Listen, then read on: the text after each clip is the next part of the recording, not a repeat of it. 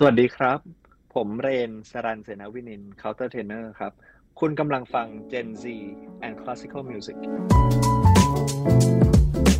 รู้จักกับเรน สรัน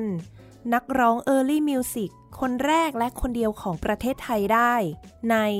Gen Z and Classical Music กับมุกนัฐถาควรขจร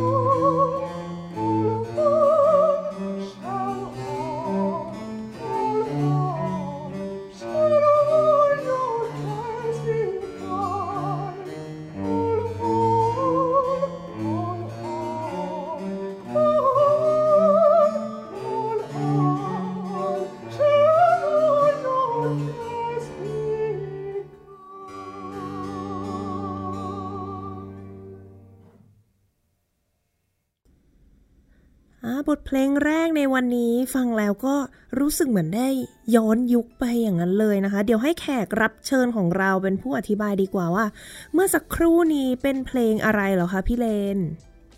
ครับเออเพลงเมื่อครู่นี้ครับ คือเพลง Music for a While นะครับ ซึ่งแต่งโดย Henry Purcell มันเป็นเพลงที่ไม่ได้มาจากโอเปร่าแต่ว่าเป็นเพลงที่ประกอบละครเวทีที่ชื่อว่า Oedipus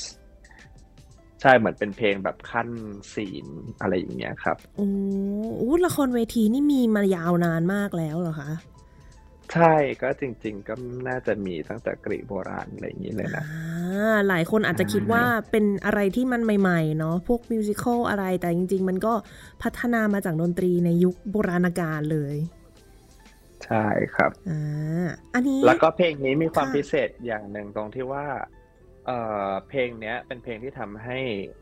counter tenor อย่างเอ่อคนแรกในศตวรรษที่ 20 ที่ชื่ออัลเฟรดเดลเลอร์เนี่ยโด่งดังขึ้นมา แล้วเป็นเพลงที่ทำให้นักประพันธ์ชื่อชื่อดัง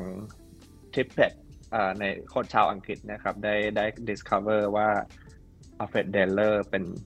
เป็น counter tenor ซึ่งจริงๆ เทอม counter tenor เป็นเทอมที่แบบมันสูญหายไป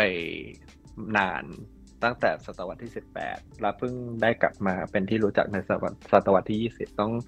ขอบคุณ Alfred Deller กับ Michael Tippettโอ้อย่างนี้ต้องขอให้อธิบายสักนิดนึงเผื่อท่านผู้ฟังท่านไหน ยังไม่ทราบว่า countertenor คืออะไรเหรอคะ ครับก็ counter tenor นะครับ จริง ๆ มันมาจากเทอมในยุค Renaissance ซึ่งมันเป็น line alto นั่นแหละก็คือมันคือ contra tenor altus ซึ่งเอ่อ เป็น line ที่เหมือนร้องแบบเขาเรียกว่าไงร้องสวนกับ line tenor เขาเลยเรียกว่า contra tenor อืมใช่ฮะ แต่ว่าจริงๆ counter tenor ในยุคปัจจุบันเขาเอ่อหมายถึงเสียงเอ่อผู้ชายที่ร้องใน octave ของผู้หญิง อ๋อ ก็คือเสียงสูงเนอะใช่ครับก็คือหลักๆเลยก็คือเราจะใช้การหลบเสียงหรือ falsetto ในการร้อง อ๋ออ่า เมื่อสักครู่ที่ฟังเมื่อต้นรายการก็จะได้ยินเลยว่าเสียงสูงนะ เอาจริงฟังแล้วยังแบบเอ๊ะเสียงผู้ชายหรือว่าผู้หญิงนะ ใช่ไหมคะ ใช่ครับแต่ว่ามันจจะเพราะริงๆมากคือเสียงเสียงเสียงพูดก็คือเป็นเสียงผู้ชายปกติเนี่ยนะเพียงแต่ว่าพอร้องก็เราก็แค่เหมือนใช้เทคนิคทำให้มันขึ้นไปสูงอ๋อได้แปลว่าเมื่อสักครู่นี้ก็คือเสียงของพี่เรนเองเลยใช่ไหมคะ ใช่ครับนี่คือคอนเสิร์ตที่แสดงเมื่ออ่า เดือนกุมภาที่ผ่านมาที่กรุงเทพครับผมอ๋อกับเทปซองซอมโบมีพี่ระอัคาระมีน้องจูนธัญรัตน์น้องยิมธนิดา แล้วก็น้องวินรี่วิชวิน ค่ะ โอ้นานๆทีจะเห็นนะคอนเสิร์ตที่เป็นเพลงในยุคนี้ในประเทศไทย ครับ เดี๋ยวคงได้พูดถึงเรื่องนี้ด้วยนะคะ อะ คุยมาเรื่องเพลงเรื่อง counter tenor มา พอสมควรแล้ว ต้องขอต้อนรับนะคะ แขกรับเชิญของเราในวันนี้ พี่เรนนะคะ สรันเสนาวินินทร์สวัสดีค่ะ สวัสดีสวัสดีอยังเป็นทางการค่ะอะท่านผู้ฟังอาจจะรู้สึกว่าเดี๋ยวเสียงของมุกกับพี่เรนทำไมแบบว่าเหมือนไม่ค่อยเท่ากัน ต่างกันนิดหน่อยนี่ต้องบอกว่าเราโทรศัพท์ทางไกลกันมาก ๆ เลยไกลแบบว่าอีกซีกโลกหนึ่งนะคะ มาจากแคนาดาเนาะห่างแบบสิบเอ็ดชั่วโมงค่ะโอ้ตอนนี้กี่โมงแล้วคะเนี่ย ตอนนี้สี่ทุ่มครึ่งคโอ้รับตอนนี้ที่ประเทศไทยก็เก้าโมงครึ่งนะคะกำลังกำลังดีเช้าเลย อันนู้นก็ดึกเลย ขอบคุณมากเลยค่ะที่อุตส่าห์โทรมาคุยกัน ยินดีมาก ๆ ขอบคุณที่ชวนมาคุยกันในรายการค่ะนะครับเสียดายตอนนั้นที่พี่เรนกลับมาเนี่ยไม่ไม่สามารถนัดกันได้เนาะตารางแน่นมาก แน่นจริง ๆ คือไม่ได้ไม่ได้กลับไทยมา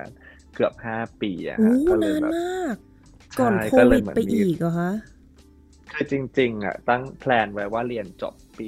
2020 แล้วก็จะกลับมาเที่ยวไทยเห มือนแบบว่ากลับมาเจอเพื่อนเจอญาติ เจอพ่อแม่อะไรเงี้ยแต่ปรากฏว่านั่นแหละโควิดโอ้แย่เลยอ่าแล้วก็ใช่เพิ่งจะได้กลับแต่ก็ปีนี้ใช่เพิ่งจะได้กลับปีนี้ครับ ค่ะอะเดี๋ยวเราคุยกันดีกว่าว่า เอ๊ะ ไปยังไงมายังไงทำไมถึงไปอยู่ที่แคนาดาได้ ต้องย้อนไปไกลมากเลยถ้างั้นว่า พี่เรนเริ่มต้นกับ การเข้าสู่เส้นทางดนตรีเนี่ย ตั้งแต่เมื่อไหร่ยังไงเหรอคะเออจริงๆจริงๆแล้วอะเอิ่มเหมือนจำได้ว่าแม่เล่าให้ฟังว่าจริง ๆ เออเลยร้องเพลงได้ ตั้งตั้งแต่ยังพูดไม่ได้เอ๊ะเออเหมือนแบบว่าเหมือนเขาบอกว่าเหมือนก็คือเหมือนพอเปิดเพลงปุ๊บก็จะฮัมเพลงตาม แต่ว่าฮัมแบบถูกคีย์หมด แต่ว่าไม่เป็นคำนะ ฟังออกมาไม่เป็นคำโอ้ ก็คือพี่เรนแล้วก็ร้องเพลงได้ก่อนเรียกคุณแม่อีกนะ อะไรประมาณอ๋อนั้นมันถ้าเท่าที่ถ้าเท่าที่แม่เรานะค่ะแล้วก็เอิ่มแล้วก็พอประมาณอยู่ปสองมันก็เริ่มเอ่อสนใจอยากเรียนไวโอลิน เพราะว่าตอนนั้นแบบดูการ์ตูน The Sound of Music ไม่ไม่ใช่ไม่ใช่เวอร์ชันหนังนะ เป็นเวอร์ชันการ์ตูน เพราะว่าตอนแบบน่าจะเป็นฉาก จบทุกทุกตอนอะมันจะมีคนเล่นไวโอลินแล้วก็รู้สึกว่าเฮ้ยเท่จังอยากเล่นแบบบ้างอืมค่ะะก็เลยไปเรียนไวโอลินแป๊บหนึ่งสักพักก็เริ่มรู้ตัวว่าเป็นคนขี้เกียจซ้อมอ๋อโถก็เลยโอเคไวโอลินอาจจะไม่ค่อยเวิร์กแล้วก็ก็เหมือนก็จริง ๆ พอตอนมปลายก็เข้าไปเรียนสายวิทย์ด้วยซ้อืมำเพราะตอนแรกเอ้ยมีความคิดว่า เอ้ยเออเราสนใจเรื่องแบบ เรื่องอยากเป็นหมอผิวหนังหรืออะไรอย่างนี้ แต่ว่าพอเข้าไปเรียนปุ๊บก็นั่นแหละตกฟิสิกส์ก็เลยโอเคโถไม่น่ารอด ก็เลยเอ่อเหมือนตอนนั้นก็ยังตอนนั้นก็ยังคิดไม่ตกว่าอยากเรียนอะไรแต่ว่ามีสิ่งหนึ่งที่ชอบทำตลอดเลยก็คือร้องเพลง โอ้แต่คือว่าทุกไม่ได้ทุกเรียนร้องเพลงเลยเหรอคะ คือมีเรียนแบบว่านิดๆหน่อยๆ ตอนแบบมสองอะครับผมนิดแบบน่าจะ น่าจะปีครึ่งปีอะไรอย่างเงี้ยค่ะ ฮะแล้วก็เหมือนที่บ้านก็เริ่มรู้สึกว่าเอ้ย เราเอาเวลา เอาเงินเอาเวลาไปติววิชาที่จะแบบต้องใช้อ่าเรียนจริง ๆ ดีกว่าอะไรอย่างนี้ จนถึงจุดหนึ่งมีเพื่อนคนหนึ่งเตือนสติว่าถ้าเราทำอะไรได้ดีมากๆอยู่แล้วอะ คือยังไงมันก็ทำมาหากินได้ดีกว่าไปทำอะไรที่เราไม่ได้เป็นหัว ไม่ได้เป็นหัวแถว เป็นหางอืแถวมยังไงก็ยังไงก็มันก็ไม่อาจจะไม่ดีเท่าสิ่งที่เราทำได้ดีจริง ๆ ค่ะ ก็เลยเริ่มจุดประกายก็เลยไปเดินไปบอกพ่อว่าอยากอยากสอบเข้าคณะดนตรีอู้อันนั้นคือมห้ามหกอะไรอย่างนั้นไหมคะ มหกแล้วฮะ คืออ่าเอาจริง ๆ คือ เอ่อ ตอนนั้นคิด เอ่อ คิดอยากเข้าที่คารุจุฬาตอนที่บอกนั่นน่ะ ก็คือเหลืออีกเดือนหนึ่งจะสอบ โอ้โห กระทันหันมาก ก็ long story short ก็คือ เอ่อ จุฬาติดสำรองเฉยๆ ไม่ได้ค่ะติด แต่ว่าไปได้ที่ศิลปากรแทนอ่าอุ๊ย ถามก่อนว่าอันเนี้ยเนี่ยสอบเข้าคือร้องประเภทไหนด้วยค่ะ ครับ อันนี้คือลองลองคลาสสิกครับ อ๋อ คือ แปลว่าจริง ๆ แล้วตัวพี่เรนเองร้องคลาสสิกฝึกร้องมาหรือว่าแบบชอบฟังมาโดยตลอดอย่างนี้เหรอคะ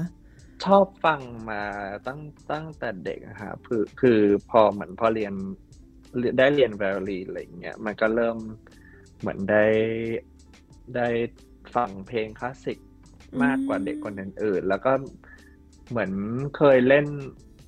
ตอนนั้นคือผมอยู่วง Dr. Sax Junior Chamber Orchestra แล้วก็วงรุ่นพี่อะค่ะ Dr. Sax Chamber Orchestra เขาเขาเล่นเพลง Habanera ของ เอ่อจากเรื่อง Carmenค่ะโอ้แล้วก็ตอนนั้นก็ฟังแล้วเฮ้ยทำไมเพราะจัง เออ อยากลองได้อย่างนี้บ้างอะไรอย่างนี้ ฮะก็ก็เลยเหมือนเริ่มไปหาหาซีดี ที่มีเพลงของเพลงของคาร์เมนฟัง ตอนนั้นน่าจะประมาณมหนึ่งมสองอืม ใช่ แต่ตอนนั้นก็แบบโดนเพื่อนล้อว่าแบบฟังอะไรไม่รู้เรื่อง ในยุคนั้นเนาะเพื่อนอาจจะยังไม่ค่อยรู้จักกัน อาจจะยังไม่เปิดกว้างเท่าตอนนี้อุ๊ยน่าสนใจนะ เพราะว่ามุกเท่าที่เคยสัมภาษณ์มาส่วนใหญ่ นักร้องเนี่ยมักจะเริ่มกันจากฝั่งทางป๊อปมากกว่า อืมคือจริง ๆ ป๊อปก็ฟังครับป๊อปก็ฟังแล้วก็ร้องเหมือนกัน เพียงแต่ว่าเหมือนเริ่มมีความสนใจในดนตรีแบบนี้มากอ่าขึ้นนิดหนึ่งตั้งแต่ค่ะตั้งแต่ได้เล่นไวโอลินอะไรอย่างเงี้ยครับ ค่ะ แล้วก็อ่าสอบติดที่ศิลปากร ใช่เอกครับคลาสสิกค่ะแต่ว่าขอขอเล่าก่อนว่าตอนก็คือตอนนั้นก็ยังเป็นก็คือสอบเข้าเป็นบาริโทน แล้วก็ร้องเป็นบาริโทน บาริโทนคือเสียงมาต่ำเนาะ คือเสียงกลางของผู้ชายเสียงครับกลางอะใช่ก็คือจะไม่สูงเท่าเทนเนอร์ แต่จะไม่ต่ำเท่าเบส ค่ะ ใช่ฮะ ก็คือร้องเป็นเสียงบาริโทนสอบเข้าแล้วก็ร้องเป็นบาริโทนจนกระทั่งจบแล้วก็ทำงาน มาตลอดจนย้ายมาแคนาดาถึงเพิ่งมาเปลี่ยนเป็น countertenorอืมอันนี้คือเรียนจบ 4 ปีปริญญาตรี แล้วก็ทำงานอยู่ที่ไทยก่อนใช่ไหมคะใช่ครับก็ทำก็ทำงานสอนเป็นสอนร้องเพลงด้วย แล้วก็เอ่อตอนเอ่อได้ได้พอดีได้มีโอกาสเป็นเอ่อ ยังเอ่ออยู่ใน Young Soloist Program ของโอเปร่าสยามของอาจารย์สมเถาค่ะตั้งแต่ตอนปีน่าจะปีสามหรือปีสี่เนี่ยแหละสักอย่างอืมจำไม่ได้มันนานมาก อุ้ยไม่นานรู้สึกหรแย่อกแหมจากนั้นก็ได้ทำงานกับอ่าอาจารย์สเตฟานซานเชสซึ่งเสียไปเมื่อสองปีที่แล้วเขาทำเป็นบริษัท Grand Opera Thailand แล้ว ห้าน่าจะเกินห้าปีอะครับค่ะแล้วก็ได้มีโอกาสเรียนกับเขามาตลอดด้วยโอ้ตลอดที่ที่ทำงานกับเขาอ๋อก็แปลว่าได้ร้องอาโอจารเปย์สเตร่าฟานก็เป็นบาริโทนเหมือนกันอ่าก็แสดงโอเปร่ามาโดยตลอดจน แล้วทำไมถึงไปถึงไปโผล่อยู่แคนาดาได้คะเนี่ย ก็เอ่อพอดีมีเอ่อเจอคือจริง ๆอะคิดอยากจะไปเรียนต่างประเทศ นานแล้ว แล้วก็แบบเหมือนไม่ไม่มีโอกาสอะไรยังไงสักทีจนแบบว่าเหมือนพอดีเจอเออรู้จักเพื่อนคนหนึ่งแล้วเพื่อนของเพื่อนนะเขาก็พูดถึงว่า เอ้ยเขามีเพื่อนที่เรียนที่แมคกิลที่มอนทรีออลแล้วก็เหมือนตอนนี้มี career ที่ดีมากๆ อะไรแบบนี้เราเราก็เลย เอ๊ะเริ่มแล้วคือเราตอนแรกเราก็ไม่ได้คิดอะไรมากเราก็ เออ ก็น่าสนใจดี แต่พอไปไปทำรีเสิร์ชดูแบบเอ่อมหาลัยดูครูดูอะไรอย่างเงี้ยก็เริ่มรู้สึกเอ้ยจริง ๆ มันโอเคมากเลย แล้วมันก็เอ่อถ้าเทียบกับอเมริกาคือค่าค่าเทอมอะไรเงี้ยมันเป็นไปได้ที่จะอยู่ได้มากกว่า เพราะว่ามันถูกกว่าอเมริกาเยอะมาก มหาวิทยาลัยดังด้วยนะแมกกิลถือว่าใช้ได้เลยสำหรับด้านดนตรี เป็น top three ของของที่ แคนาดา มันจะสลับกันกับ University of Toronto แล้วก็ British Columbia สามสามมหาลัยเนี่ยที่เป็น top แล้วก็แต่จริงแต่จริง ๆ ก็คืออย่างที่บอกว่าค่าเทอมมันถูกมากเพราะอย่างเพื่อนมีเพื่อนที่เรียนมหาลัยหนึ่งที่ที่ conservatory ที่ที่อเมริกาไม่ไม่ไม่ขอเอ่ยนาม แต่ว่าคือคิดแล้วอะค่าเทอมเขาเทอมหนึ่งเท่ากับเราเรียนจบ สองปีอ๋อจบปริญญาโทสองปีเนาะไหนจะค่าอยู่ค่ากินอีกเนาะใช่ค่าค่าค่าอยู่ค่าอยู่ที่นี่ก็ก็คือมาแล้วแต่เมืองแต่มอนทรีออลมันถูกค่อนข้างถูกกว่าทุกเมืองในแคนาดา แล้วก็ที่สำคัญคือถูกกว่าที่อเมริกา ค่ะ โอ้ก็ดีเลยเนาะแล้วโหนี่คือเพื่อนของเพื่อนของเพื่อนของเพื่อนแนะนำกันมาอีกทีด้วยนะ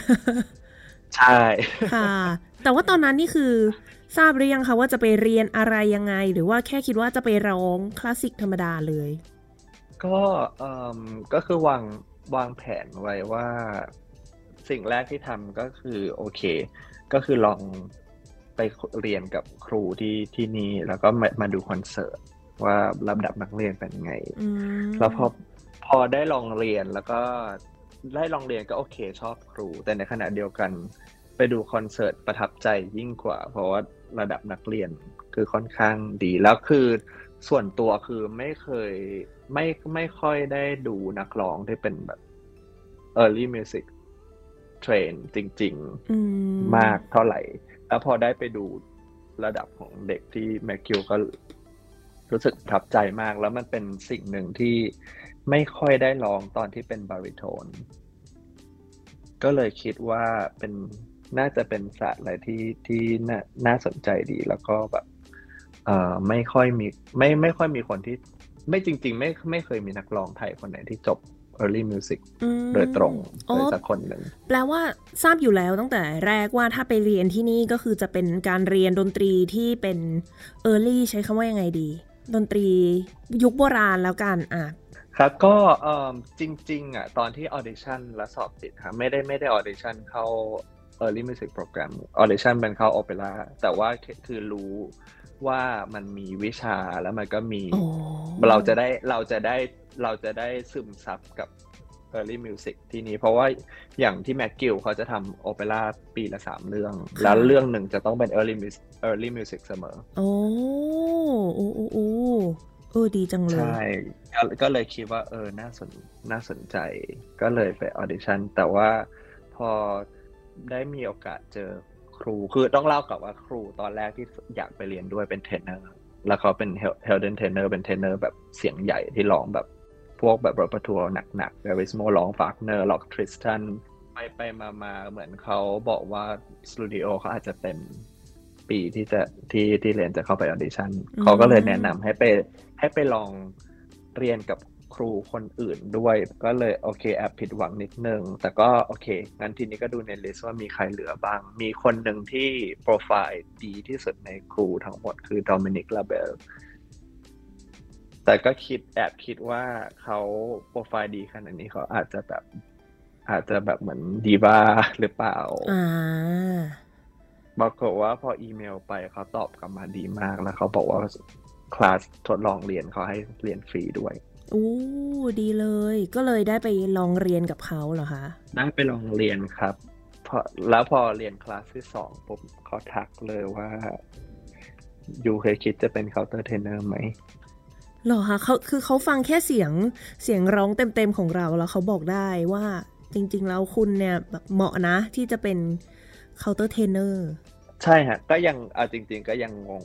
อยู่ทุกวันนี้ ตัวตัวเขาเองเขาก็งง เขาก็บอกว่าเขาไม่เคยพูด กับใครแบบนี้มาก่อนอืมันมเหมือนเป็นโชคชะมีตาของนะเนี่ยเราอะแล้วพี่เรนก็สนใจเหรอคะ คือถ้าจะให้เล่ายาวกว่านี้ก็คือ คือด้วยความที่ที่ที่เรนสอนเอ่อเด็กนักเรียนผู้หญิงเยอะ คือคือแล้วจริง ๆ เป็นคนถนัดสอนเด็ก ที่เป็นโซปราโนด้วยอ๋อแล้วก็เหมือนพอสอนไปสอนมาไอ้เสียงหลบมันค่อยๆแข็งแรงขึ้น จนถึงจุดหนึ่งที่แบบ เออไม่ไม่รู้มุกรู้จักพี่จักรไหมที่เป็น countertenor รุ่นบุกเบิกที่ไทย อุ้ยไม่ไม่ทราบเลยค่ะครับเป็นเป็นคนไทยที่ที่เอ่อเหมือนเขาไปเรียนเขาเขาไม่ได้เรียนดนดนตรีที่ที่อังกฤษ แต่ว่าเขามีโอกาสได้เรียนร้องเพลงที่อังกฤษค่ะ แล้วเขาก็เป็น countertenor แบบรุ่นแรก ๆ ของไทยโอ้ก็ก็โอเค ไม่ได้คิดอะไรมาก แต่พอมาพอหลังจากนั้นไม่กี่ชั่วโมงมาได้ได้เจอครูแล้วครูทักอีก ก็เลยรู้สึกว่าโอเค นี่คือสัญญาณ นี่คือเส้นทางจากของเบื้องเราบนนะก็เลยได้เปลี่ยนเลยกลายเป็น countertenor กลายเป็น นักร้องเสียงสองโอ้โห นักร้องเสียงสองเออ อันนี้ชื่อภาษาไทยสินะคะที่ไทยก็ยังมีไม่เยอะเนาะคนที่ร้อง countertenor แบบนี้ ใช่ฮะ ก็ก็เท่าที่เท่าที่รู้จักก็มีก็มีพี่จักรมีแคมมีน้องน้องวิน ไม่รู้มุกรู้จักไหมเออรู้จักก็จริงๆแล้วทั้งคู่เคยมาออกรายการเราด้วยนะคะ อ๋อโอเคเออเลิศแล้วก็คือต่างคนต่างมาเล่าของตัวเองว่าแบบจับพลัดจับผลูยังไงมาเป็น countertenor ได้ เพราะดูมันไม่ใช่อะไรที่จะแบบว่าตัดสินใจจะเป็นตั้งแต่แรกเนาะคือ countertenor มันคือจริง ๆอะผู้ชายทุกคนค่อนข้างหลบเสียงได้แล้วถ้าถ้าเกิดไม่ได้เส้นเสียงบาดเจ็บอะไรส่วนใหญ่ทุกคนจะหลบเสียงได้ค่ะเพียงแต่ว่าเขาจะเลือกเลือกที่จะร้องหลบตลอดหรือเปล่า เพราะว่า คือสิ่งหนึ่งที่ที่การเป็น countertenor จะแบบเจอตลอดคือคนจะรู้สึกงงกับเสียงเราใช่ก็แบบจะมองหน้าเรา แล้วก็จะฟังเสียงพูดเรา แล้วก็ฟังเสียงร้องแล้วก็จะแบบ อืมอืมงงใช่เพราะว่าใช่คือคือสิ่งะแต่ครับก่อนตอนอยู่พอดีที่สิงคโปร์มุกมีเพื่อนคนเกาหลีคนหนึ่งที่เขาแบบว่าตัวใหญ่มากสูงมากกล้ามบึกๆเลย แต่ว่าเสียงเขาคือแบบ แหลมสูง เพราะมากก็เลยตกใจ คือเวลาเขาพูดเนี่ยเสียงต่ำสุดๆเลยค่ะฮะคืออ่าอย่างอย่างเอ่อสมัยนี้ทางสังคมมันจะมีคำว่า non binary ใช่ไหมใช่แบบเป็นเอ่อเพศแบบลื่นไหล ซึ่งจริง ๆ เสียง countertenor เนี่ยก็ถือว่าเป็นเสียงที่เป็น non binary เพราะว่าอืมมันไม่อิงกับเพศชายอ่า และและไอ้ความที่เสียงที่มันเป็น non binary อย่างเงี้ยมันทำให้เอาจริง ๆ คือมันดึงดูดความสนใจคนมากขึ้นทำให้คนอาจจะงงหรือว่าอาจจะแบบสนใจ ซึ่งมันมีมาตั้งแต่ในยุคบาโรก แต่ว่าอันนี้ในในเคสของคาสตราโตซึ่งเป็นเด็กผู้ก็คือเป็นอธิบายก่อนคาสตราโตก็คือเด็กผู้ชายที่เขา เห็นแววว่า เอ้ยเสียงสูงเสียงดี แล้วก็เลยจับตอนมเพื่อให้ให้เหมือนไม่มีฮอร์โมนเพศชายค่ะไม่มีฮอร์โมนเพศ แล้วก็ทำให้เหมือนเหมือนพอโตแล้วก็เสียงไม่แตกอ่าไม่แตกหนุ่มพวกคาสตราโตก็จะกลายเป็นพระเอกโอเปร่ามาตลอดอืมในโดยเฉพาะในในศตวรรษที่สิบเจ็ดสิบแปดอันเพิ่มนิดนึงว่าแล้ว counter tenor ในศตวรรษที่ยี่สิบอะ กลายเป็นว่าปัจจุบันนะเขาเอา counter tenor มา replace มาแทน มาแทน castrato เพราะว่าการ castrate มันผิดกฎหมาย ตั้งแต่น่าจะน่าจะต้นศตวรรษที่สิบเก้าหรือปลายสิงบแปดจำไม่จำไม่ได้ หมายถึงการอาการตอนอไม่วัยวะเพศชายอย่างนั้นเนาะใช่ครับ มันอืมมันก็มันก็คือเอาจริง ๆ ก็น่าสงสาร เพราะว่าจริง ๆ มันเราอาจจะรู้จักรู้จักแค่คนที่ประสบความสำเร็จอย่าง Farinelli อย่าง Senesino แต่ว่าจริง ๆ มีอีกหลายคนมากๆที่โดนโดนเอ่อทำแบบนี้ตั้งแต่เด็กแล้วก็ไม่ประสบความสำเร็จ อืม มันก็ไม่ถูกจริง ๆ หรอเนาะเพราะว่าเป็นเด็กที่ยังตัดสินใจอะไรเองได้ไม่ได้ไม่ได้ดีพอเนาะแล้วส่วนใหญ่โดนหลอกส่วนใหญ่โดนหลอกโยก็คือเหมือนพ่อแม่อาจจะแบบพ่อแม่ยากจนแล้วอยากให้ลูกแบบนำพาชื่อเสียงและเงินมาให้ อืมโอ้น่าสงสารดีแล้วโดยที่เขาใช่ยกครับเลิกไป ไม่ไม่อนุญาตให้ทำได้เนาะใช่ มันแบบเออน่าน่าน่าสงสารแล้วแล้วคือการที่แบบ การที่ที่ทำไอ้อันเนี้ย มันไม่ได้แค่ส่งผลกับเสียงโดยมันทำให้คือกระดูกคนเราเวลาพอเราเราอยู่ในวัยที่แตกหนุ่มหรือแตกสาวอะครับ มันจะมันจะทำให้ตรงข้อของกระดูกอะมันมันแข็งขึ้น แล้วมันทำให้เราหยุดสูง แต่ว่าข้อแบบไอ้กระดูกเราก็จะแข็งแรง แต่ว่าพอไม่มีฮอร์โมนเพศ แบบตอนที่แตกเหมือนตอนที่แตกหนุ่มแตกสาวอะครับค่ะมันจะทำให้มันเอ็กตรงข้ออันเนี้ยมันไม่มันไม่ฟอร์มขึ้นมา แล้วมันทำให้อืมกระดูกมันขยายต่อไปเรื่อยๆ ซึ่งนั่นทำให้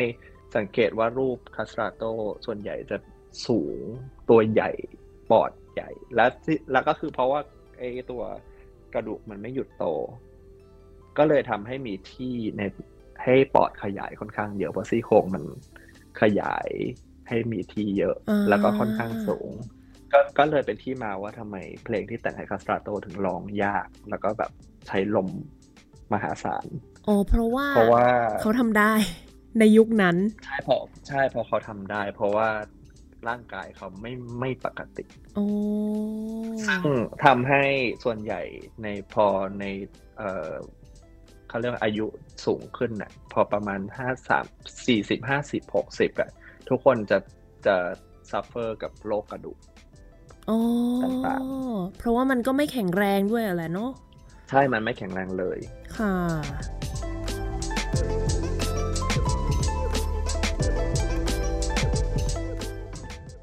ทีนี้ได้มาเรียนการร้องแบบเออร์ลี่ก็คือยุคต้นๆ ยุคแบบสมัยก่อนนู้นเลยว่า ก่อนจะพูดถึงการเรียนอะถามนี้ก่อนว่าให้ท่านผู้ฟังได้เห็นภาพว่าการร้องแบบยุคนั้นกับอย่างที่ท่านผู้ฟังอาจจะเคยได้ยินบ่อยๆ ในแง่ของการร้องคลาสสิกเนี่ย มันแตกต่างกันยังไงบ้างเหรอคะโอเคครับ ถ้าพอจะพูดถึงการร้องแบบเอิ่ม early music หรือดนตรีโบราณ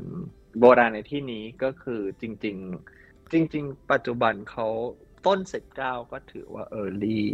เท่าไหร่นะใช่พันแปดร้อยนิดใช่ครับ ก็ถือก็ถือว่า ear- early พอพูดถึง early music อะเราจะต้องพูดถึง HIP HIP หรือว่า historically informed performance practice ซึ่งอันเนี้ยมันเป็นเอ่อความเคลื่อนไหวในวงการดนตรีคลาสสิกที่สำคัญมาก ๆ ค่ะๆ อะคือ movement เนี้ยมันเริ่มในช่วงปลายศตวรรษที่ 19 แต่ว่ามีเริ่มมีอิทธิพลอย่างกว้างขวางในปีหนึ่งประมาณปี 1980ทำให้เกิดความเปลี่ยนแปลงอย่างมากก็คือมันเกิดจากนักวิชาการทางดนตรี และนักดนตรีที่สนใจในดนตรีโบราณพยายามหาทางแสดงดนตรียุคโบราณให้เหมือนของแท้ที่สุด และเพื่อให้สมความโบราณที่สุดอะเขาก็ ทำการขุดขุดค้นตำราโบราณที่นักดนตรีในยุคนั้น ๆ มีการบันทึกไว้ ขุด manuscript ของนักดนตรี manuscript ก็คือแล้วก็ต้นฉบับว่างั้นใช่ต้นฉบับมาดูว่า เพราะว่าคือคือในยุคนั้นมันโน้ตส่วนใหญ่มันก็จะมีสำนักพิมพ์พิมพ์เออเหมือนแบบตีพิมพ์ออกมาใช่ไหม แล้วพวกสำนักพิมพ์พวกนั้นน่ะก็คือเขาก็จะตีความมาจาก manuscript อืมอีกทีว่ามันจะต้องเป็นอย่างนั้นต้องเป็นอย่างนี้ ถ้า ถ้านักร้องที่ที่แบบเพิ่งเริ่มเรียนร้องเพลงใหม่ๆ ทุกคนจะต้องผ่าน 24 Italian Song เป็นแบบเหมือนเป็น เอ่อเขาเรียกไงเป็นเป็นเพลงขั้นแรกๆที่นักร้องที่จะเริ่มเรียนคลาสสิกจะต้องเรียน พวกนั้นก็คือก็คือจริงๆ เป็นเพลงบาโรกที่ถูกสำนักพิมพ์แบบว่า เหมือนเขาเรียกว่า make suggestion แล้วก็เขียน marking แบบ พวกอ๋อเอ่อมี crescendo มี mezzo forte มีอะไรเต็มไปหมดเลยอ๋อก็คือจซึ่ริง ๆ แล้วใน manuscript ต้นไม่ฉมีบับไม่มีเนาะบอกว่าไม่มีครับเสียงดังเสียงเบาตรงนี้ดังขึ้นเบาลงยังไง อะไรอย่างนี้ไม่ไม่มีมีเลยอย่างอย่างมากอย่างมากในยุคในในยุคนั้นมันแล้วแต่ยุคแต่ว่าถ้าถ้าในช่วงไอ้เพลงในทวนเดอร์โฟยแต่เรียนสองส่วนใหญ่ก็จะมีแค่มาแค่แบบดังเบา ดังเบาอ่ามันไม่มีแบบ มันไม่มีแบบค่อยๆ ดังขึ้น ตรงนี้เน้นตรงนั้นไม่มี เพราะว่าในยุคนั้น เอ่อโน้ตเพลงเขาไม่ได้แบบ prescribe ขนาดนั้น เขาเว้นที่ให้ให้นักดนตรีแบบตีความเองอ่าใช่ฮะ โอเค ทีนี้เราก็กลับมาที่เรื่องร้องเพลง ฉะนั้นเรื่องร้องเพลงสิ่งที่ต่างที่สุดในในการร้องยุคโบราณคือจริง ๆ คือเรื่องวิบาโตโอ้เคยอาจจะไม่ไม่รู้ว่า มุกเคยได้ยินไหม แต่ว่าคคนส่วนใหญ่จะชอบคิดว่าพอร้อง early music จะต้องแบบร้องแบบไม่มีวิบาโตจริงๆจะไม่ใช้ใช่วิบาแค่โตร้น้ออยงมากด้วยนะๆเพราะว่าเครื่องแบบว่าไวโอลินเอยเครื่องเป่าเอยก็จะมีการพูดถึงเรื่องนี้เหมือนกัน เรื่องของการใช้วิบราโตที่จะต้องไม่ใช้นะอะไรเงี้ย ใช่ครับ ซึ่งจริง ๆ มันมีที่มาที่ไปอยู่ ว่าทำไมคนถึงคิดอย่างนั้น ทำไมอะคะโอเคอ่าต้องมาเพราะว่าไขความกระจ่างโอเคกันต้องมาไข โอเค ก็คือจริง ๆ อะ ในยุคก็คืออย่างที่บอกว่าช่วงปี 80 อย่างเงี้ยมันเริ่มแบบมีเอ่อไอ้ movement historically informed performance practice มันเริ่มแพร่หลายมากขึ้น แล้วก็ทำให้มี recording ที่ออกมาขายเต็มไปหมดเลย แล้วปะหน้าแผ่นว่าเล่นโดย original instrument หรือเล่นโดยเครื่องดนตรีโบราณ อืม แล้วส่วนใหญ่อะมันจะ made in UK อัดในประเทศอังกฤษ ค่ะ แล้วประเทศอังกฤษเป็นประเทศที่นักร้องนิยมเสียงเสียงแบบ angelic sound เสียงแบบเสียงสายไรวิบราโตโอ้เหตุผลส่วนหนึ่ง เพราะว่าประเทศอังกฤษอะมีประวัติที่ยาวนานในการห้ามผู้หญิงส่งเสียงในในโบสถ์อ๋อ เลยทำให้ต้องใช้เสียงเด็กผู้ชายที่ยังไม่แตกในการ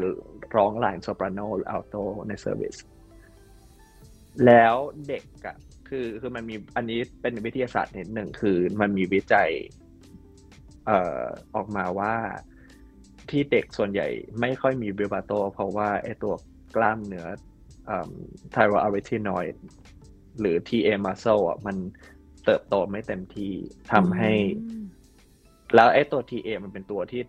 ทำให้เอ่อเปลี่ยนพิชของของของของเส้นเสียงทำให้เสียงพิชต่ำลง เขาบอกว่าเป็นเหตุผลหนึ่งที่ทำให้เด็กไม่มีวิบาโตโอ้แล้วนักร้องในบทอังกฤษอะเขาก็เลยมีแนวโน้มที่จะฝึกฝนให้ร้องเสียงใส ๆ ให้เหมือนเด็ก เพราะว่าคือทุกคนจะชอบแอสเตติกแบบนั้น ซึ่งพอแผ่นเสียงพวกนี้ถูกวางขายในตลาด เลยทำให้ผู้ผู้ฟังเข้าใจว่านี่คือวิธีการถูกต้องสำหรับการร้องเพลงโบราณโอ้โอ้โห มีที่มาที่ไปแบบว่าจริงจังมากเลยนะเนี่ย ไม่เคยทราบมาก่อนเลย ใช่ครับ แต่อีกเรื่องหนึ่งก็คือ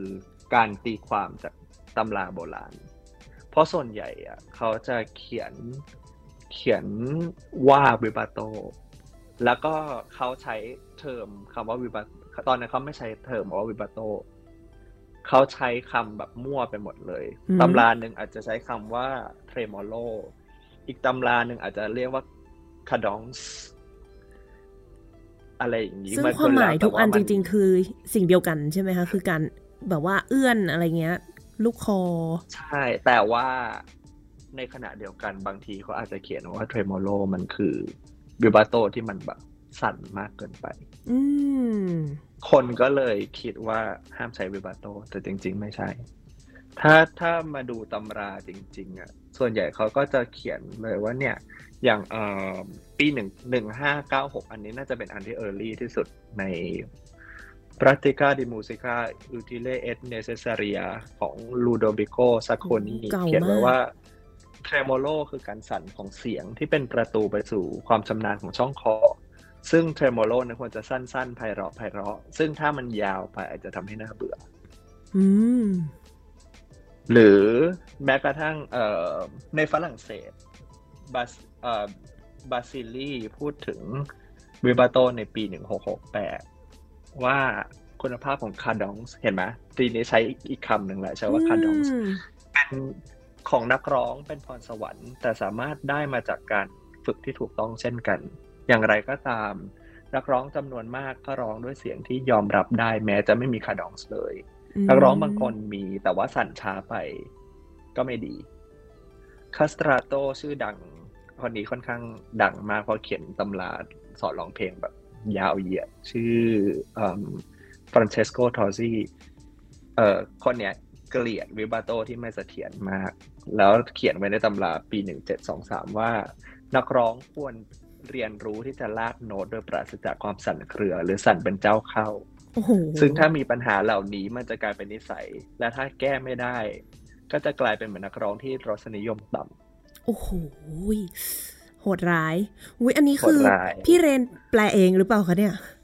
ใช่อันนี้คือแปลอุ๊ยแปลสุดยอดขอบคุณมากเลยค่ะ ฟังแล้วเข้าถึงอัธรสมาก ๆ เลยด้วย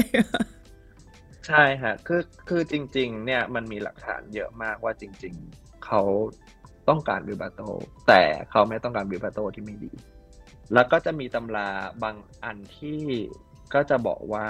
ควรใช้แต่ไม่ใช่ใช้ตลอด ในความเป็นจริงจากที่พี่เรนได้ไปเรียนมาอย่างเงี้ยก็คือต้องฝึกการวิบราโตซึ่งมันต่างกับยุคหลังๆเหรอคะสรุปแล้วเนี่ย คือจริง ๆ แม้กระทั่งเอิ่มตำราในยุคโรแมนติกเขาก็ เขาก็เขียนคล้ายๆกันว่า ไม่ไม่จำเป็นที่จะต้องวิบาโตทุกคำเพราะว่าวิบาโตทุกคำมันจะทำให้color ที่ express ออกมามันจะไม่ชัด เพราะว่ามันฟังเหมือนกันไปหมด ค่ะ เป็นต้นหรือว่าและส่วนใหญ่ก็แค่ก็แค่บอกว่าควร vibrato ให้ไม่ไม่ยานไปหรือไม่ถี่ไป ค่ะ ซึ่งอันนี้ก็มีวิจัยอีกเหมือนกันว่าเอิ่มเขาเขาเอา เขาจับคนมานั่งฟังนักร้องที่ vibratoเลทต่างกัน แล้วเขาสรุปออกมาได้ว่าวิบาโตที่ที่ที่คนส่วนใหญ่ค่อนข้างรับได้คือต้องสั่นประมาณห้าถึงแปดครั้งต่อวินาทีห้าถึงแปดครั้งต่อวินาทีโอ้โหจับยังไงเนี่ยใช่ครับ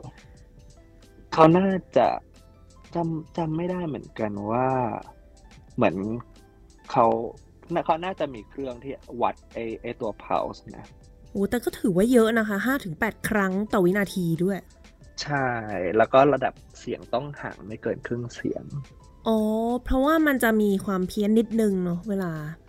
ใช่เสียงพวครักบนี้ใช่ค่ะอืมอืมอืมใช่อีกเรื่องหนึ่งในการเอ่อร้อง early music เพราะว่ามันเป็นเพลงที่เป็นอ่า four part ค่อนข้างเยอะ แล้วเวลาที่เกิด นักร้องที่ใช้วิบาโตมากเกินไปทุกคนปุ๊บอะมันจะทำให้ไอตัวฮาร์โมนีมันไม่ค่อยชัด เสียงอันนี้ก็อาจตีจะเป็กันนอีกเนาะใช่ เพราะว่าเวลามีวิบาโตอะมันจะทำให้แบบไอตัวตัวระดับเสียงมันแกว่งนิดควาหมนึ่งเพี้ยนสูงต่ำอย่างนี้ นิดนิดหน่อยหน่อยใช่แล้วเขาก็มันจะไม่ได้แบบ มันมันจะไม่กริบ เหมือนเวลาที่ร้องแล้วใช้ vibrato หน่อยๆโอ้ๆแล้วร้องเป็นเอาสองโบอ๋อ เพราะฉะนั้นดนตรีในยุคสมัยก่อนยุค early เนี่ย ก็จะเน้นไปที่การใช้ vibrato ที่ไม่ได้เยอะมาก เมื่อเทียบกับแบบอาจจะร้อง Wagner โอเปร่ายุค romantic ที่เขาจะแบบ โอ้โห vibrato กันลูกใหญ่ ๆ อย่างนี้ไหมคะ ใช่ฮะอีกอีกเอ่ออีกเหตุผลหนึ่งคืออ่าตัวออเคสตร t ชันของดนตรีในยุค บาโรกหรือยุคคลาสสิกมันไม่ได้หนักอืมเขาวฝากงดนตรีเนอะยังเล็กฉะๆนั้นเนาะฉะนั้นนักร้องไม่จำเป็นที่จะต้องแบบว่าจัดเต็มขนาดนั้น ไม่ต้องตะเบงสู้ ใช่ฮะโอ้อันนี้ก็ส่วนหนึ่งแล้วก็อีกอย่างที่สำคัญคือ เขาจะอืมเขาจะดูร้องให้ให้ให้ articulation หรือแบบ in เขาเรียกว่าไง inflection ของ ดนตรีสำคัญมากกว่า การที่ร้องให้แบบโชว์เสียงอืมเขาจะสนใจฟอร์มของโอเค เพลงนี้เป็น dance form แบบไหน เป็น siciliana เป็นอะไรมากกว่าที่จะเหมือนร้องแบบทุกอย่างยืดยาวเหมือนร้องเพลงของ Richard Strauss โอ้โหอาจไม่แน่ใจว่าเกี่ยวกับ ตัวเนื้อเพลงด้วยไหมคะว่าแบบสตอรี่เรื่องราวของอย่างอะสตราสหรือว่าวากเนอร์นี่มันมีเรื่องราวที่แบบว่าโอ้โห อลังการงานสร้างมาก แล้วก็อารมณ์ที่มากล้นเหลือเกิน ใช่ฮะ แต่ว่าอยากใช้คำนี้ดีกว่าเขาใช้เครื่องมือในการ express ต่างกัน อืม ยังไงเหรอคะ อย่างบาร์บาร์เนอร์หรือ Strauss มันมันคือเขาเขาเขียน เหมือนเขาเขียนด้วยด้วยเท็กซ์ที่มันเขาเรียกว่ามันเอื้อกับดนดนตรีแบบนั้นด้วยอะอย่างอย่างอย่าง Strauss Salome อย่างเงี้ยคือเนื้อหามันค่อนข้างรุนแรงใช่ไหมค่ะ แล้วก็แล้วก็มีความแบบมีความวิปลาสนิดหน่อย ฉะนั้นคือไลน์มันก็จะมีความ over the top นิดหนึ่งให้มันดูแบบ ให้คนดูรู้สึกแบบ เอ้ย นักร้องมันตัวละครมันมีความจิตนิดหนึ่งด้วยอะไรอย่างนี้ อย่างบาโรกมันจะมันจะใช้อีกแบบหนึ่งอ่าอย่างอย่างเครื่องมือหนึ่งที่ที่สำคัญมาก ๆ ในบาโรกในการ express คือ ornamentation ก็คือโน้ตประดับประมาณนั้นเนาะโน้ตประดับต่างๆ ใช่ฮะคือโน้ตประดับมันจะเวลาที่ที่ คือตัวเรียนเวลาเรียน ornamentation นะครูเขาจะบอกว่า อย่าสักแต่แบบใส่โน้ตเพื่อให้มันเพื่อเพื่อเพื่อให้มันเต็มเต็มแต่ว่ามันต้องดูว่ามัน expressive ไหมเพราะอย่างเวลาที่ที่ดูมันมีมันมีตัวอย่างแบบเพลงที่ Handel เขียน ornament ให้ soprano อย่างเงี้ย ornament ที่ Handel เขียนให้อะไม่ได้ไม่ได้แบบ ไม่ได้เวอร์เวอร์วังอลังอะไรเลย เพียงแต่ว่าเขาเขาเขียนให้มันเข้ากับอารมณ์ของเพลงแบบพอเหมาะพอดี ค่ะ อาจจะต้องอธิบายให้ท่านผู้ฟังฟังนิดนึงว่านักดนตรีในยุคก่อนหน้านี้เขาก็จะแต่งดนตรีมาแต่ว่าเราสามารถที่จะเพิ่มเติมเติมแต่งได้ด้วย ornament หรือว่าโน้ตประดับอันนี้เนาะใช่ซึ่งซึ่งในใน Strauss ในยุคเอ่อ Strauss หรือ Wagner มันเอ่อ ไม่ไม่มี practice นี้แล้วหรือแวร์ดี้คือเขาเขียนมาให้เต็มแล้วเขาก็ใช่เขาเขียนให้เต็มแล้ว แล้วเขาก็แบบโอเคร้องอย่างที่เขียน อย่าง Verdi นี่จะรู้สึกว่าจะขึ้นชื่อว่าไม่ไม่ชอบให้ใครมามาเติม ornament เลย โอ้โอ้ก็เป็นยุคสมัยหลังๆมาแล้วเนาะถัดมาอีกทีหนึ่งทีนี้ถามซึ่งค่ะ เอาต่อเลยต่อเลยต่อเลยอ๋อจะบอกว่าซึ่งซึ่งในยุคอ่าในในยุค early music อะส่วนนักร้องส่วนใหญ่จะถูก expect ว่าจะเติมเอง ก็ต้องมีความเรียกว่าเก่งด้านการด้นสดประมาณหนึ่งด้วยอย่างนี้ว่ามีความคิดสร้างสรรค์เพราะว่าเป็นการเทรนคาสตราโตอะพอโดน พอไม่ใช่ว่าโดนตอนแล้วจบ แต่ว่าต้องผ่านการ training มหาศาล เขาจะคือเท่าที่เท่าที่เคยศึกษามาก็คือ วันหนึ่งอะเขาจะซ้อม warm เสียงเป็นชั่วโมง เรียน counterpoint อีกชั่วโมงหนึ่งเอ่อแล้วก็ร้อง ornament แบบต่างๆ คือเขาจะต้องร้องแบบเหมือนมีเหมือนเก็บเหมือนเก็บ vocabulary เหมือนท่องศัพท์อะแต่เป็นท่อง ornamentเพื่อว่าพอถึงพอถึงเวลาอยู่บนเวทีจะได้มีศัพท์เพดอนสดนะตอนนั้นได้ โอ้โห เออ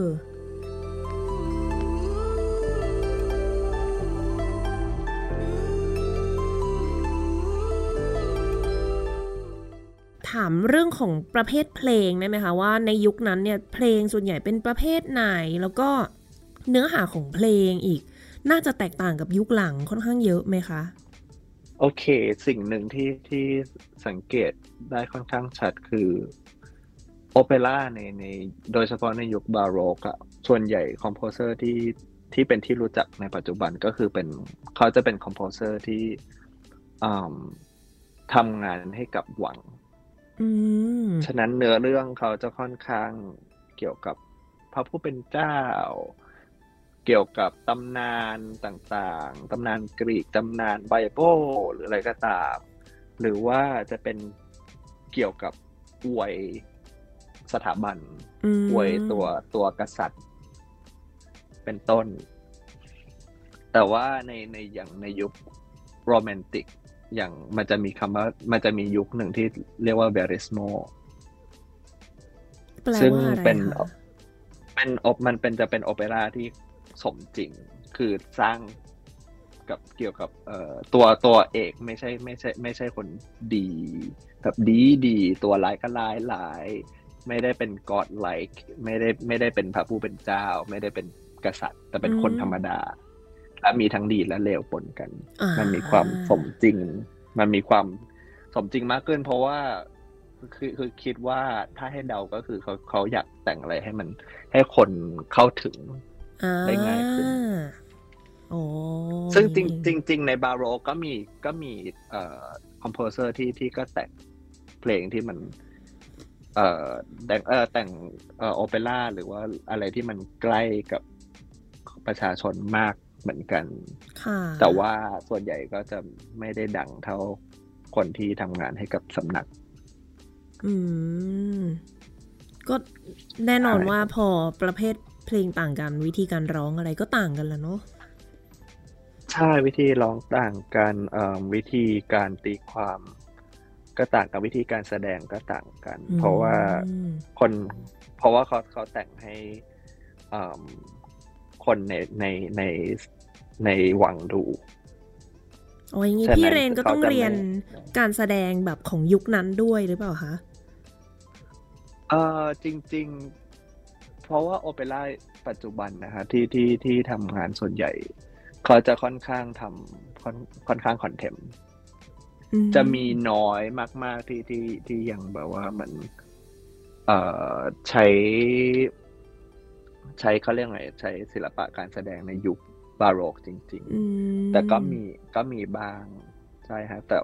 ก็คือเรียนเรียนผ่านๆบ้างว่ามันจะมีแบบบาโรกเจสเจอร์ทำมือต่างๆทำมือท่านี้แปลว่าเสียใจ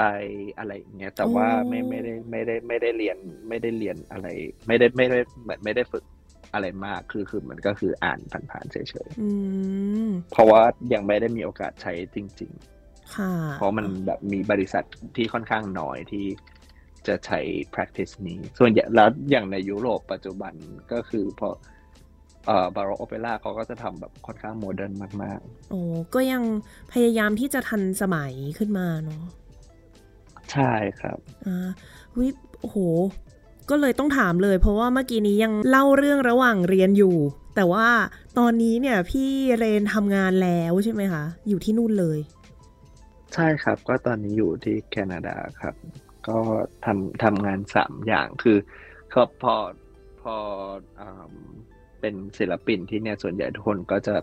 ปากกัดตีนถีบก็คือต้องเนี่ยทำงานสามอย่างไม่เป็นไรค่ะ ที่นี่ก็เหมือนกัน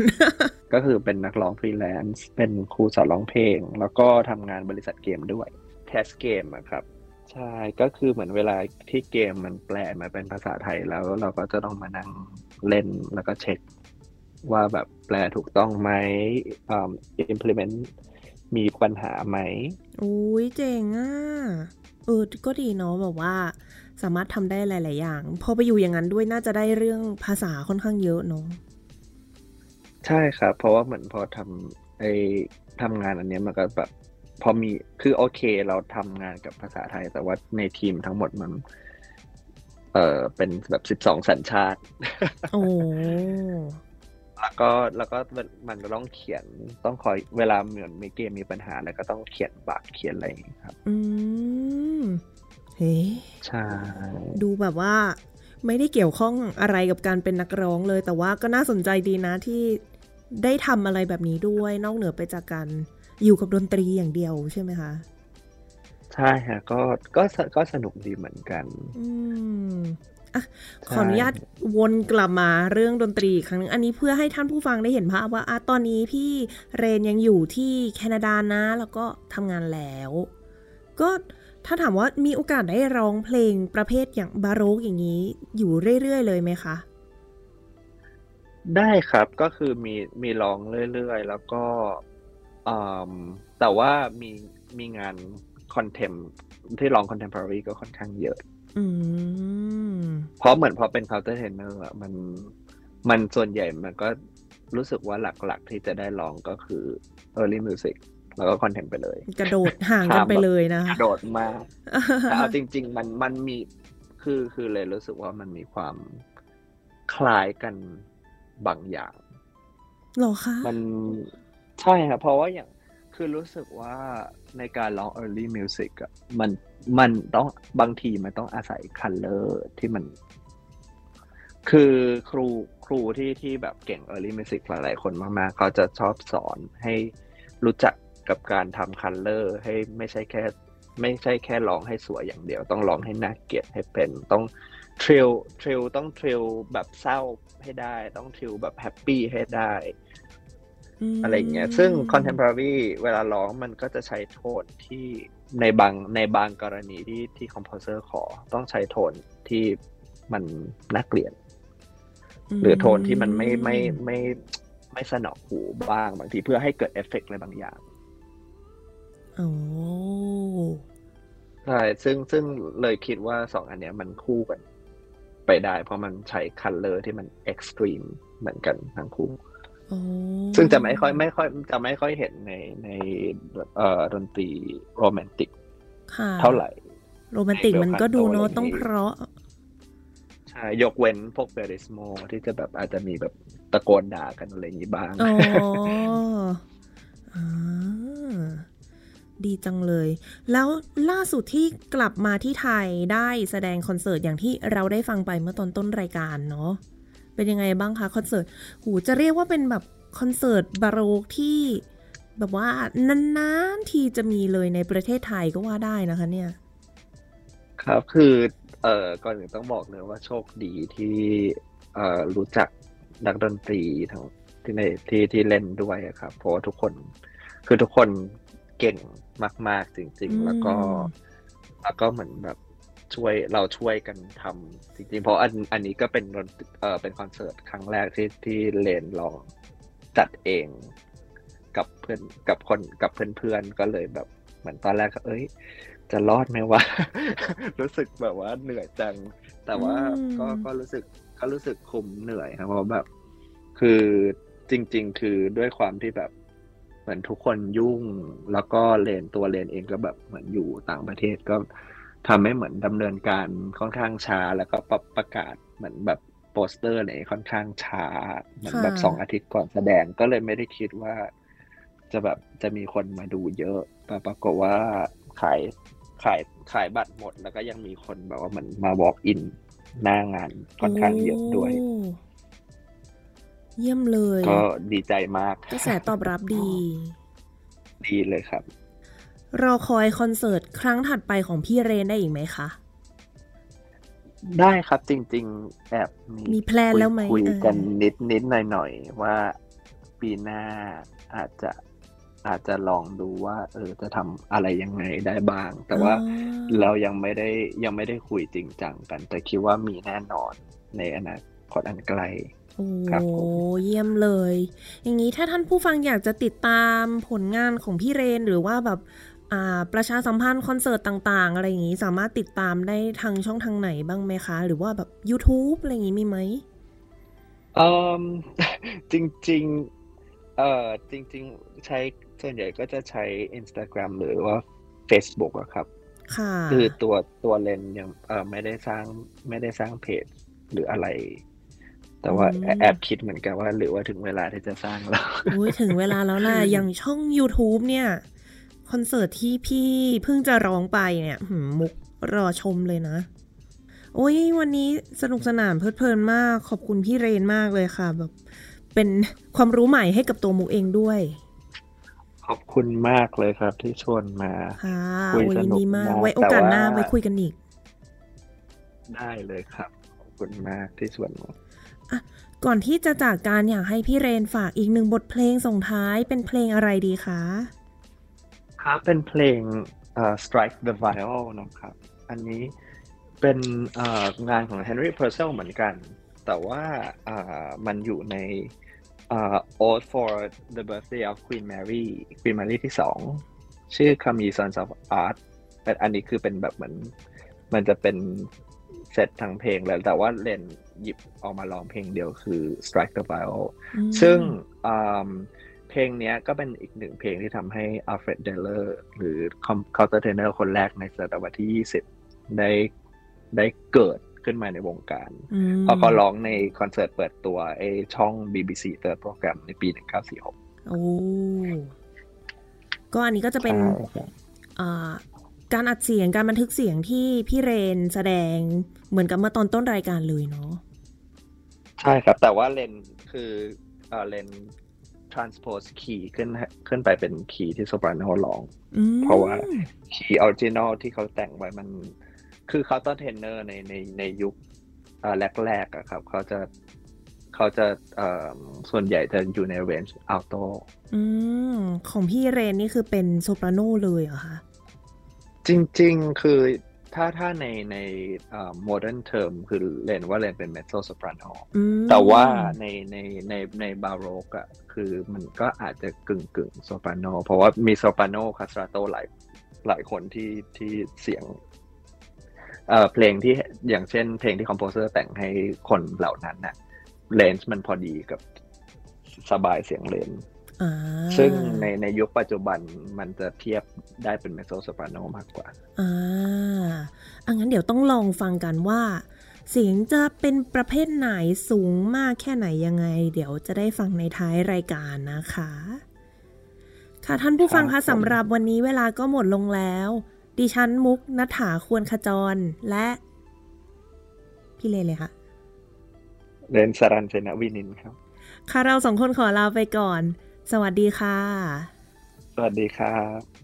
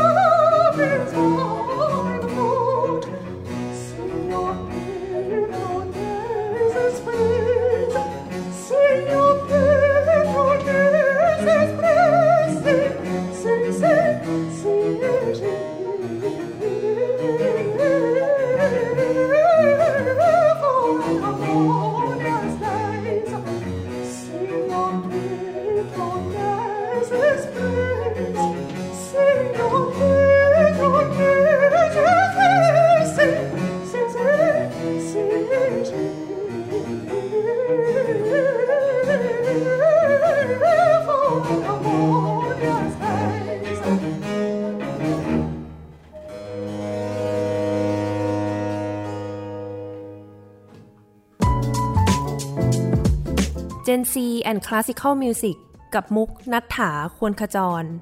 Thai PBS podcast. View the world via the voice.